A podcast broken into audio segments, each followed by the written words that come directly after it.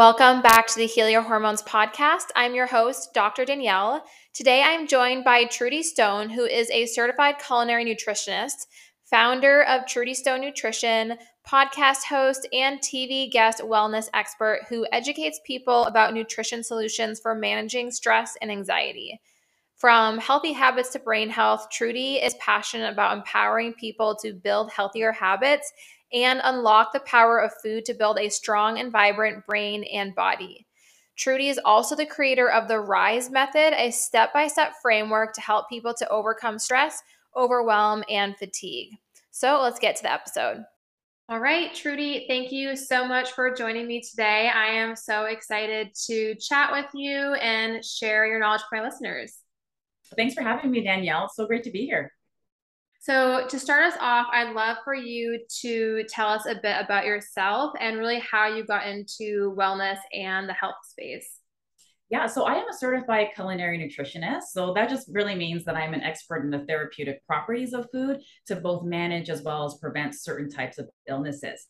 And how I got into health and wellness, it was a very long and windy road, but you know, like most women, I struggled with weight most of my life. And when I got married about 8 years ago, I wanted to lose weight like most women and like most brides. So I went on this quest to lose weight, but I promised myself that I was going to do things differently this time, because throughout my life, when I was, you know, trying to lose weight, it was always like one fad diet after the next. And the weight loss never really stuck, right? It never really just stayed off. It always came right back, like a lot of women. So I decided, you know what, this time when I lose weight, I want to lose it this time, like once and for all, and not have to be back on this diet hamster wheel. So I started implementing a lot of different things. I started, you know, looking at a lot of different research studies. Like I'm someone who will read like medical journals and research studies just for fun, just because I find them really interesting to see the advancements that people are making. So I started doing this. I started applying a lot of the things that I was finding on myself in terms of, you know, weight loss and losing weight, like adding in more protein and adding in more fats, both of which I was afraid to add in before because I thought they would make me gain weight, right? So I started applying these different things on myself, and I started to notice that I actually started to lose weight, and it was more effortless than it had been in the past. But what I had really noticed more than anything was that with all of these changes that I was making, they were actually becoming habits. And that's when I started to realize that habits really were the key, not just to losing weight, but to just eating healthier more consistently. Because a lot of women struggle, not just with weight loss, but with just eating healthy more consistently. They have a desire to do it, but they just can't do that. So I actually, you know, went back to school, became a culinary nutritionist, because the more that I learned was the more that I wanted to know and the more that I wanted to help people. And that's how I got to where I am today, and wrote a book all about my journey and all of the habits that I use that to help me to eat healthy more consistently. I love that. Yeah, I think building sustainable habits long-term is something I talk about with my patients all the time, because, you know, we want like the quick fix, or we want to see results so fast, but when we take on too much at once, we tend to fall off the wagon really quickly, right? We like burn out, we hit a wall with it. So it's really important, like if we want success 5 years from now, 10 years from now, to build those habits and not just look at, okay, well, what am I going to get out of this in the next 2 to 3 weeks? Absolutely, Danielle. Yeah, you hit the nail on the head. And I like when you talked about doing too many different things at once, because that was also a mistake that I made as well. So that time when I was on that journey, I decided to just start with one thing. So it started with awareness. And really, when you're trying to make any changes to your diet or in your life, you have to know where you're starting, right? Because when you know where you're starting, then it's almost like, okay, it's like plugging an address into your GPS. Like now you have the destination of where it is that you want it to go. So I started tracking what I was eating just for about a week, just to kind of understand like what some of my eating habits were, because a lot of times we think we're doing better than we actually are. But then when we see it in black and white, it's like, oh, wait a minute. Like I was actually eating 8 cookies and I thought I was eating 2, right? So I started tracking everything I was eating, and I realized I was putting so much sugar into my coffee. So that's where I started. I started by pulling back on the sugar in my coffee. And then when I started to get these small wins under my belt, like drinking coffee without a ton of sugar, then I started to add on something else and then something else, rather than trying to change everything all at once. And I also think that really made the difference for me, because those small wins really do give you momentum to help you to propel forward. I love that. And I know that you talk about like turning stress into your superpower. Could you tell us more about the RISE method that you've developed? Yeah, you know, Danielle, the idea behind turning stress into your superpower and the RISE method is this. Nobody is free of stress. It's always going to be there, but you can master the way that you react to it and rise above it, so that it no longer has this immense sense of control over you. So I always encourage people, women specifically, because we as women carry so many different demands in life, to look at stress as an invitation and almost like a gift to understand what areas of my life do I need to redesign so that I don't feel this way. So look at stress in that sense as a good thing, because it can help you to redesign your life to make it more in line with the values that you have and the goals that you have for your life. So the RISE system has 4 steps, and the R, it stands for rumination. And this is an important one, Danielle. Ruminating, I'll just explain this for people in case they don't know what that is. That's when you tend to dwell on situations that are distressing or that are upsetting. You replay them over and over and over again in your head, right? So for example, that could be, you know, you're at work, maybe you said something to a colleague that you shouldn't have said, and now you keep replaying that situation over and over and over again in your mind. We've all done that. I've done that before too. But when you do that, you're actually training the emotional part of your brain to become stronger. And that means you're going to be more likely to spend more time ruminating in the future, right? So again, I say let that energy of stress, because stress really is an energy form, let that be the thing that actually drives you towards where it is that you want to go. Okay. So with the rumination, what I like to teach people is a method called catch, release, replace. Have you ever heard of that before? Mm-hmm. No. Okay. So it goes a little bit something like this. And I always encourage people to close their eyes when they do this, because I find that it really just helps you to kind of tune everything out, but don't do this when you're driving. So, you know, you take a deep breath in, and on that deep breath in, you really want to catch that thought that's really upsetting you or distressing you. And then you want to exhale. And then on the inhale, you want to just say, thank you for protecting me. Because really, when we have these thoughts, it's just our brain's way. It's just doing what naturally it's meant to do, to just protect you. So on the next inhale in, you just say, thank you for protecting me. And then you exhale. And then you inhale again, and you try to replace that thought with something more empowering.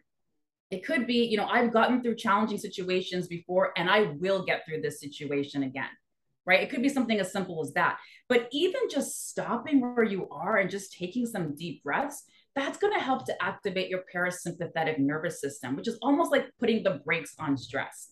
So deep breathing, if you do nothing else, I say deep breathing is like your best place to start when you're feeling that stress in the moment. I love that. I think that especially could be helpful at night for people who struggle to fall asleep because they're thinking about what happened that day. You know, it's important. I work a lot with women and their hormones, and sleep is such a huge component of it. And so often I hear, you know, like my body's tired, my mind is just racing at night. And that's something so easy they can do laying in bed to try and kind of shut off those thoughts and fall asleep easier. Yeah, absolutely, Danielle. And so the I in RISE stands for inflammation. And stress is the inflammatory response in our bodies, right? So when you sprain an ankle, that places physical stress on your body and creates inflammation. Runny nose and a cough, those are symptoms of inflammation in the body. So inflammation is a risk. So it's not always a bad thing. It's a good thing in those instances because, again, your body's trying to protect you. But inflammation is a risk factor for over, I think, 30 different medical illnesses, anything from like cancer to diabetes to dementia, even depression as well. Okay. So one thing that contributes a lot of inflammation in the body, though, is the standard American diet. So this is the diet that most of us are eating these days, right? So a lot of processed foods, a lot of sugar, and very little fruits and vegetables, you know, whole grains and things like that. So the thing is, when you eat these foods, these processed foods that contain, you know, chemicals like red dye number 5 or things that, you know, you can't even pronounce, your body sees that as an injury, right? So inflammation is how your body tries to repair itself. So that's kind of why these foods create inflammation in the body. But, you know, some of the foods that people are turning to manage stress are actually formulated to have you hooked and have you keep coming back for more. And I covered this on one episode of my podcast. You guys can look it up. It's all about hyperpalatable foods. But essentially, these are almost like man-made foods that are engineered to hit certain points on your tongue, certain bliss points, they call them, on your tongue, so that you actually keep coming back for more, right? And in fact, you know, some of the areas of the world that have the highest rates of depression also have the highest sugar intake. So I don't think there's any coincidence there at all. So we definitely want to be adding in some of those anti-inflammatory foods to our diet. And so many yummy foods to choose from, Danielle. We got like dark leafy greens, we got blueberries, green tea, turmeric. I love making like a mango smoothie, putting a little bit of turmeric in there. It's probably one of my favorite ones. But just try to like, don't think about all the things you can't have. Try to think about adding in some things instead.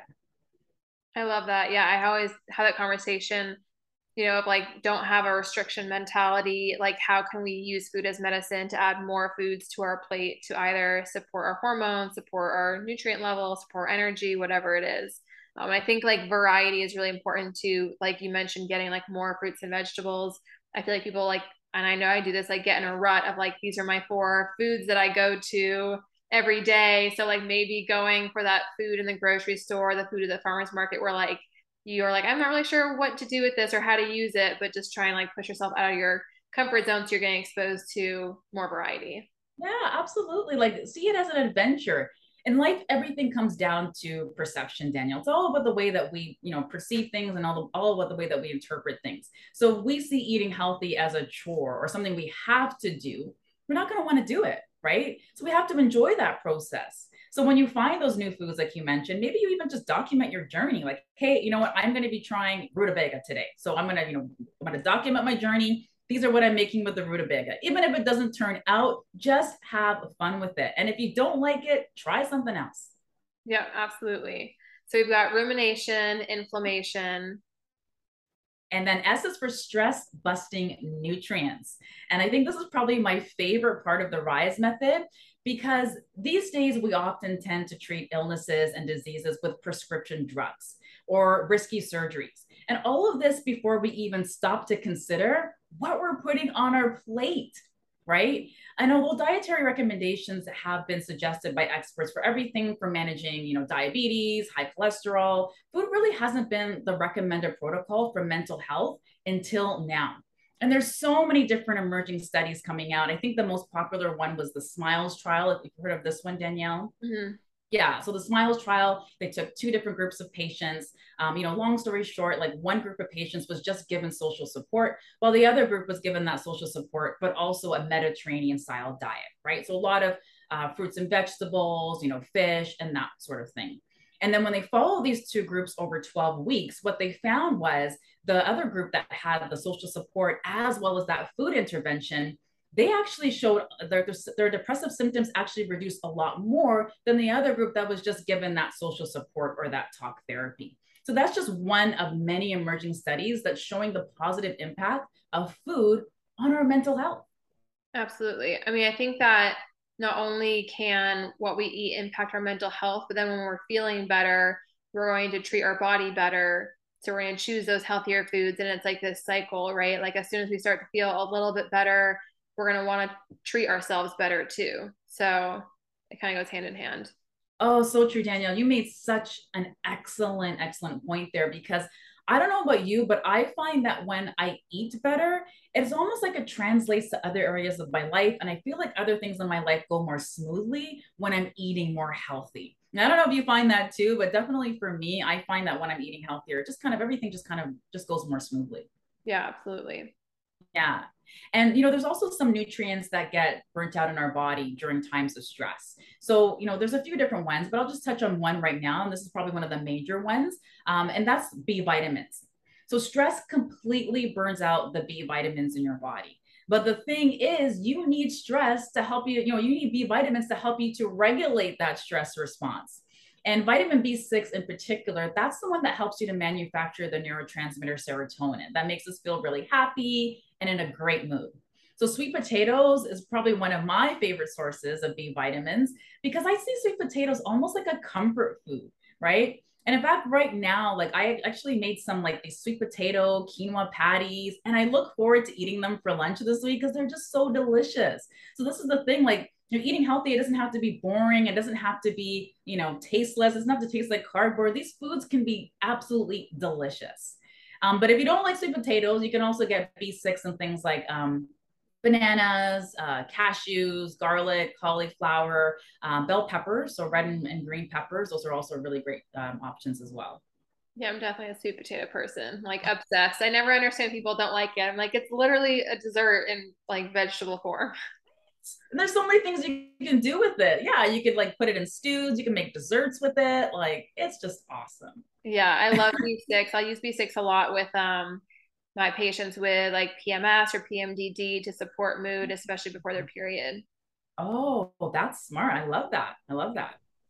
So great. So we got rumination, inflammation, stress busting nutrients. And E is for emphasis on gut health. Okay. So I have to get creative with the E here.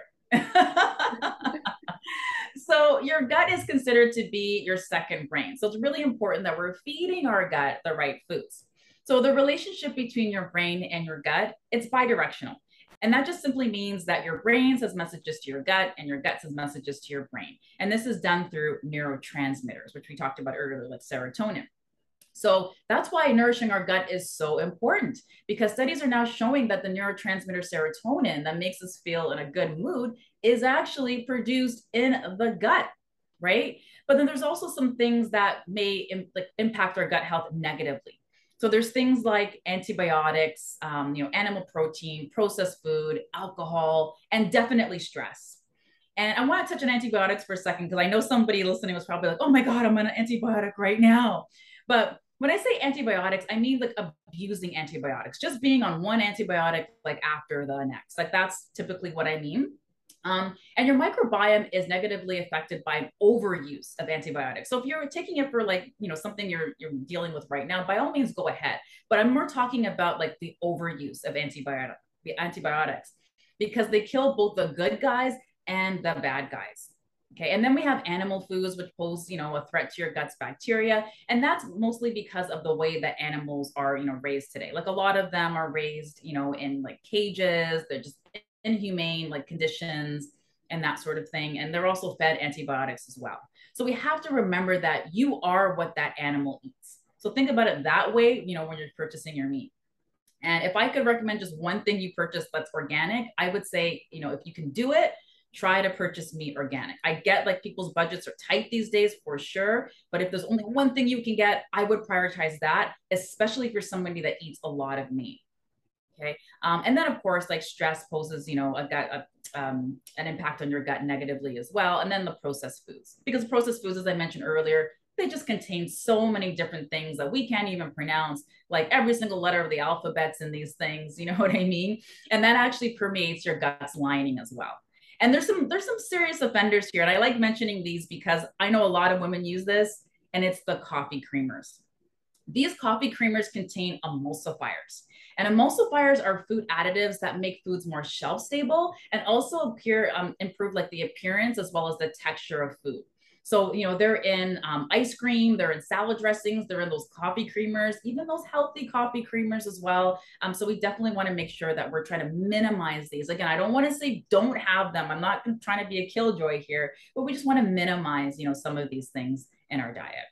And then in terms of like what improves your gut, is that what you're going to ask me?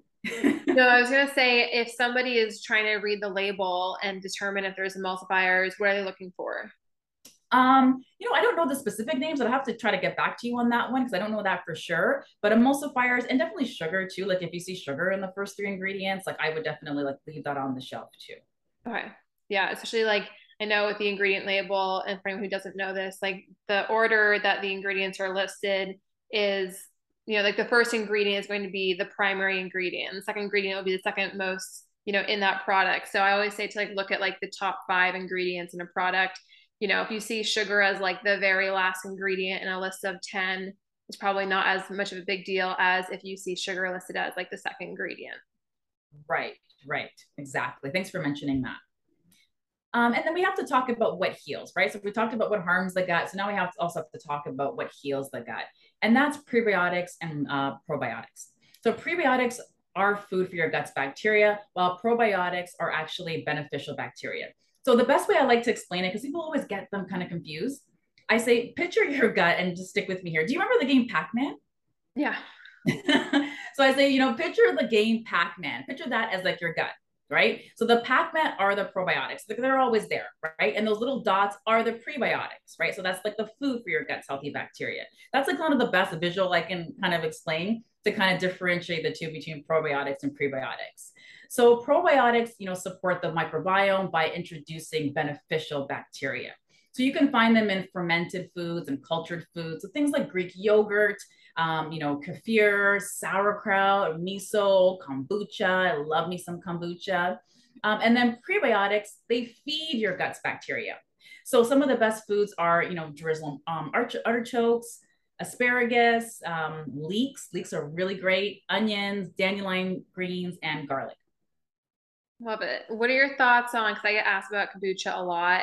Is there like a limit to how much kombucha people should be drinking? Like, I know some people are like, oh, I kind of replace my water with it. I drink kombucha all day. I just love to hear your opinion on it.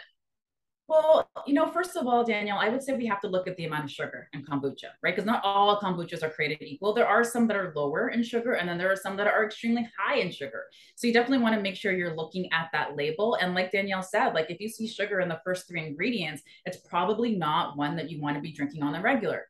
You also want to be looking at the nutrition facts label. You want to look at the serving size.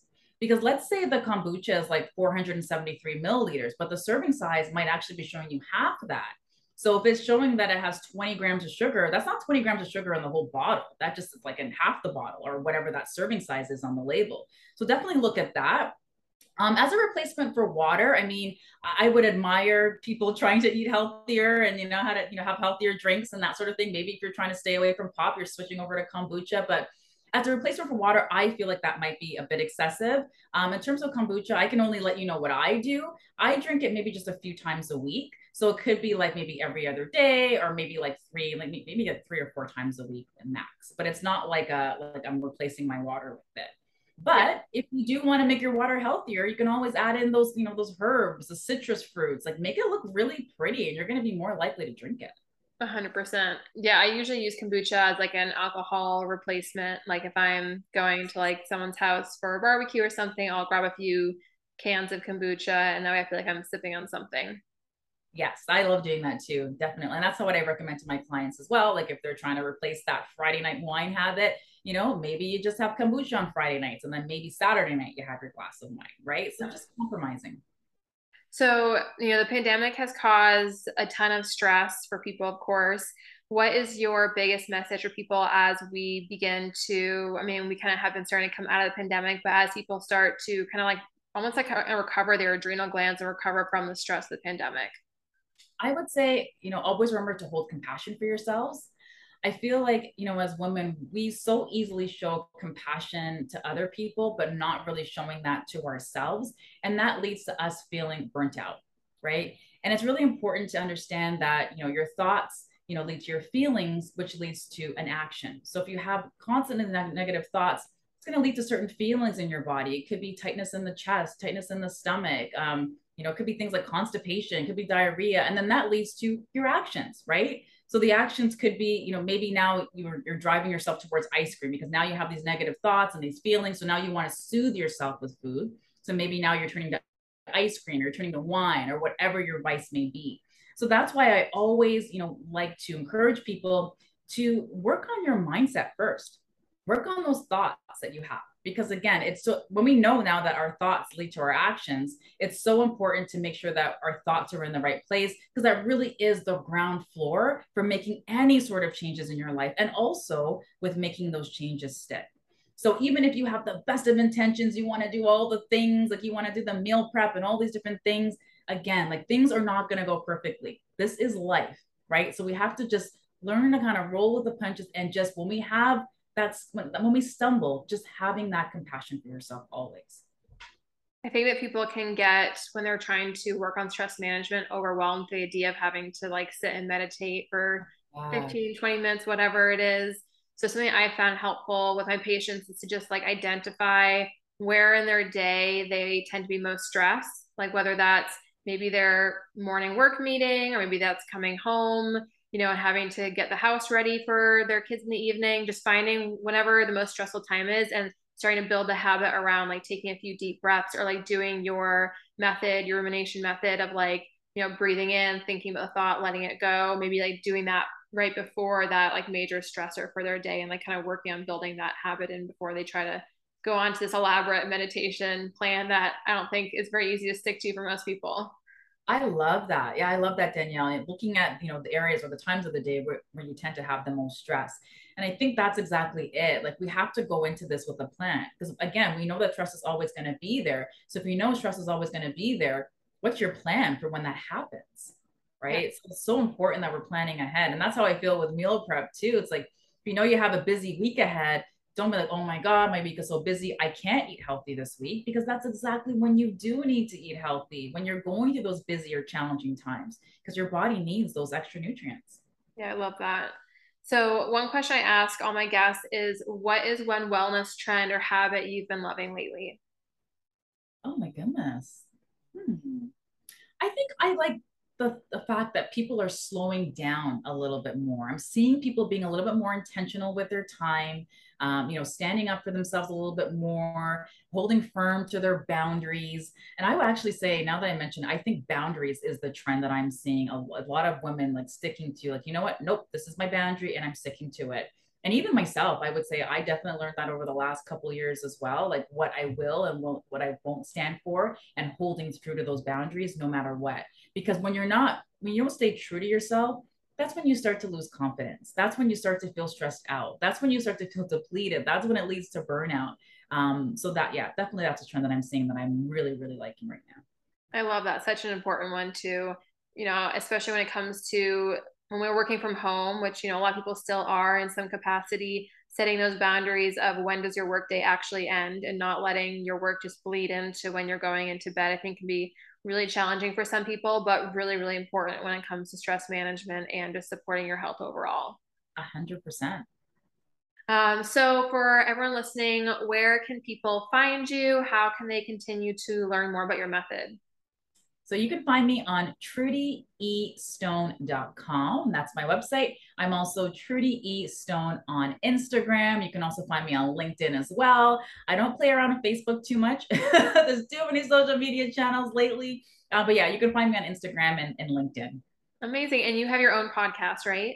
I do. I do. It's called the Mind Your Body Show. Amazing. I will link your website, your Instagram, your podcast, all that in the show notes. Thank you so much for joining me today, though. I think it's super helpful. You know, I always say that stress management is the most underrated piece of healing hormones. So I know it's going to be really helpful for my listeners, and I just really appreciate the information you had to share today. Oh, thank you so much for having me, Danielle. It's been a pleasure.